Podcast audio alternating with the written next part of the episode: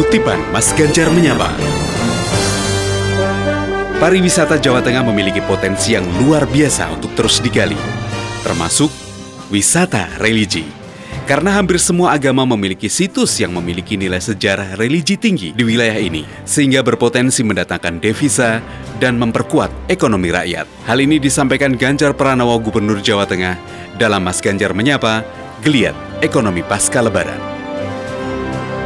Sekarang wali-wali saja di tempat kita berapa itu Ya. tempat jadi pariwisata yang kita belum dorong ke dunia Ya. internasional.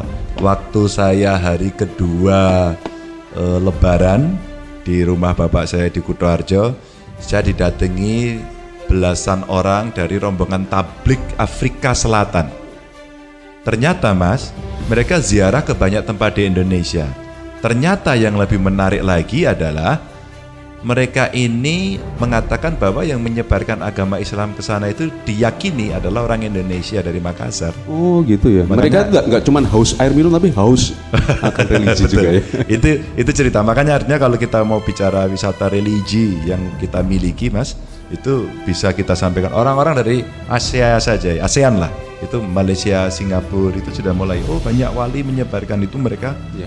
mau berziarah. Itu dari yang muslim loh.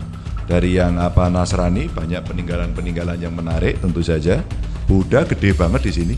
Yang Hindu wow, di mana-mana tempatnya. Iya. Jadi sebenarnya kalau religi kita lebih lebih lebih Kompleks ya. bineka, Iya. lebih banyak.